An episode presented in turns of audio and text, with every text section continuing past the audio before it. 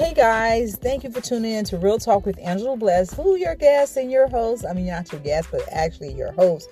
Me, Angela Bless, every Tuesdays and Thursday at 7 p.m. Eastern Time on Anchor and just about all platforms. You can also catch me starting the end of January on Virtus Radio. I'm going to be replaying all my interviews in the morning. We don't have a time yet. Old interviews. So we don't have a time yet, and we're going to give you guys a time. So our next topic will start back off and next Tuesday, I believe. New topic and interviews will start back off the end of January. Yes. So I just want to come in here and just to talk to you guys, because this podcast is considered real talk, right? Personal blog whatsoever. Situations, circumstances that a lot of people may be going through because we're standing in the need of things that we're asking God to do. And a lot of us have come to the Red Sea. You remember the children of Israel when Moses freed them from Pharaoh, and they ran and they came to a halt that they could either go back or stand and wait on God. And that's where a lot of us at now. We're in the waiting room waiting on God. And we may not know what's going on. We may be pleading with God, crying out, telling God, giving him ultimatums, telling God we would do this if he does that. God does not need anything in exchange to do what he has already promised that he's going to do for us, right? It took me a while to realize that, because for the last 2 months, and I'm going to be honest with you, because I am human too, I've been going through the biggest tests in my life that I have ever experienced, and not knowing that because of where I'm going and the influence that I may be having on other people's lives, and the multitude and the level that God is taking me after this test. And honest, guys, I don't know if I pass or fail, because I had no idea what was going on, because I allowed the enemy to get in first. You know what I'm saying? And so maybe like this week, maybe, or last week or something like that, I finally told the devil, I rebuke you. Who allowed you to come in here and speak negative things into my earlobes, into my ear gates? You have no authority over my life. You have no authority of what goes on in my life. You have no authority of what you're saying. And I cast it down. And that's when I realized, and I took a walk outside. And I looked at the trees and the water in the park, and everything just looked different. And then I had two of my mentees to literally pour into me, because I'm always the one pouring into others. You hear me say that all the time. And when it comes down to the issues of life that I go through, and sometimes I don't feel like I need to bother anyone with what I'm going through, because I feel like that people wouldn't care, right? And what was going on, the enemy started to isolate me. The enemy started to have me to stop talking to certain people that would encourage me and pour into me. He for 2 months, guys, for 2 whole months. And so, but anyway, I thank you for Kenita. She has her Fear Factor is her podcast. Our podcast is called Fear Factor. I want to thank Akita, and she's an amazing woman of God. I thank God for her also, that God may bless both of them, because they poured into me yesterday more than ever that I needed. And so, but anyway, we're standing in the need of things that, you know, not only financially, not only someone's, we're looking for a home, or we're looking for transportation, or we're looking for God to heal our children or remove our family from off the streets, because maybe they may be on drugs. You understand what I'm saying? But we're coming to a halt that we're standing in front of the Red Sea, right? And the only thing we can do is have patience, right? So during my test, I don't think I did have much patience. I kept telling God, get me out of the test. Get me out of the test. What are you doing? I need help now. God darn it, God. And God still remained quiet. Even I thought, I don't want to do this. I don't want to go this. I want to take my yes back. God still remained quiet. He remained quiet. He still remained quiet. But we're at the point in our life, we're at in front of the Red Sea. And before God divide the Red Sea, he's going to put us through tests. He's going to put us through patience and faith and temptation and so forth.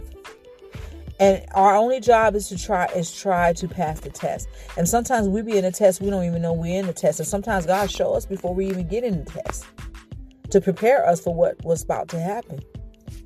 And once He divides the Red Sea, that's the path that He has set for you to walk down, because your blessings are on the other side of the river, right? Your blessings on the other side. And even when you get to the other side, you still have work that needs to be done, right? Only thing you need to do is follow the path. You don't need to complain. You don't need to worry what you're going to eat, what you're going to wear, and how you're going to pay your bills.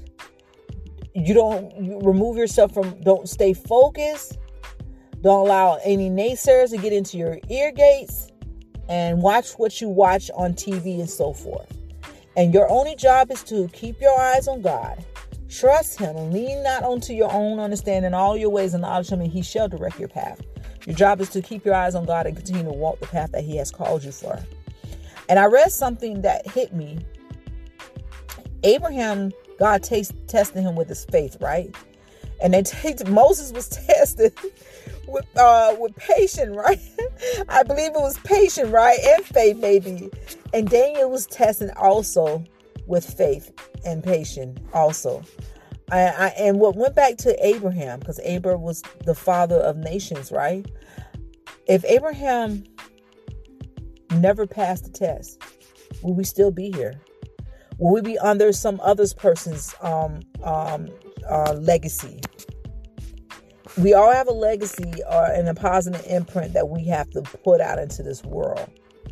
We all have a path that we have to go down that God has chose for us, but He also have given us free will. And at the end of the day, when it's all good and gone, have you used your talents the way God has called you to, or did you pervert your talents to lead other people to destruction? And my saying to you today, and as my mentee, my counselor, my dear sister Kenita would say, get yourself together before you can pour into others. How are you going to prophesy to people and you going through stuff and you fighting with God and you saying negative things? It don't line up right. Do not speak to anyone from a corrupt and a cursed mouth, but speak to them from a wholeness and a whole place, a place of wholeness and healing and believing and walking in faith. So much has happened to me, and like I said, this has been the most I have ever been tested in all areas of my life. People coming up against me, transportation, living arrangements, financial. These have been the tests I have never experienced in my life. But at the end of the day, God has the last say so.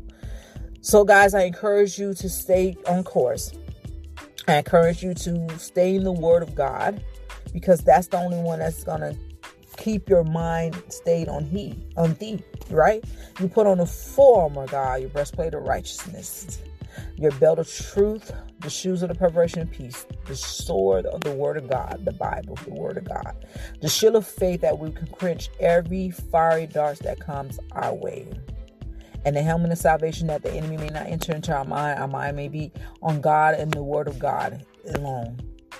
So guys, I love you. I want to see you guys prosper. I want to see you guys winning this year. I want you guys to walk down the right path. I want you guys to use your talents to help whomever God has called you to help, because you have a legacy that you have to leave on this earth. And you have million and million of peoples,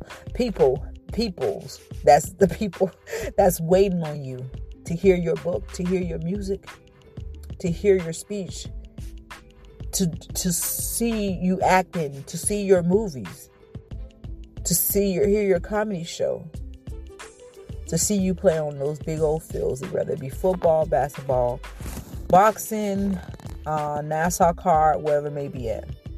Those people are your assignments. Those people on the wayside are waiting on you. And once you get to where God has put you at, once God blessed you financially, once God give you that house, once God gave you that vehicle, do not forget where you came from, and do not forget who gave that to you, and do not forget God. Remember that.